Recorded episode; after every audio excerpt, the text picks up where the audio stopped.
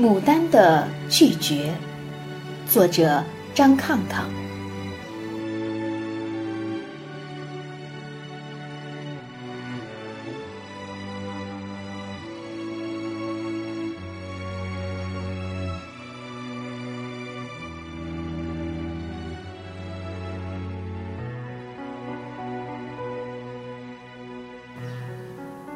其实，你在很久以前并不喜欢牡丹，因为它总被人作为富贵膜拜。后来，你目睹了一次牡丹的落花，你相信所有的人都会为之感动。一阵清风徐来，妖艳鲜嫩的盛期牡丹忽然整朵整朵的坠落。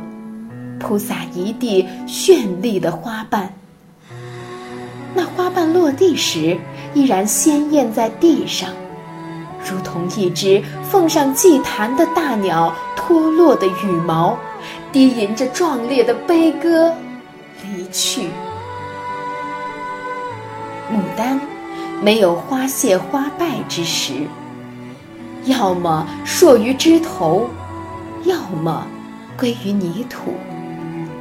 它跨越萎顿和衰老，由青春而死亡，由美丽而消遁。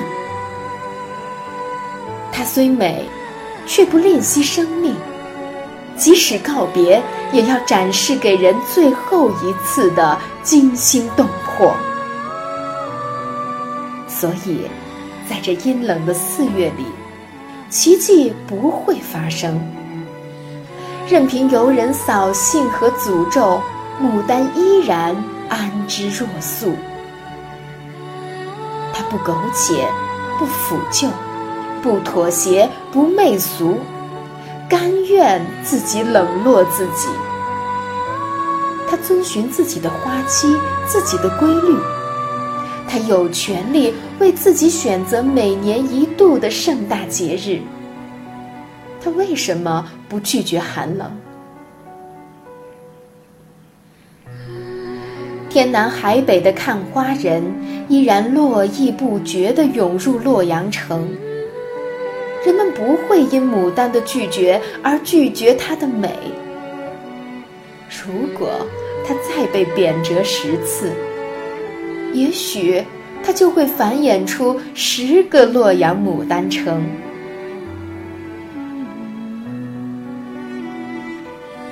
于是，你在无言的遗憾中感悟到：富贵与高贵只是一字之差。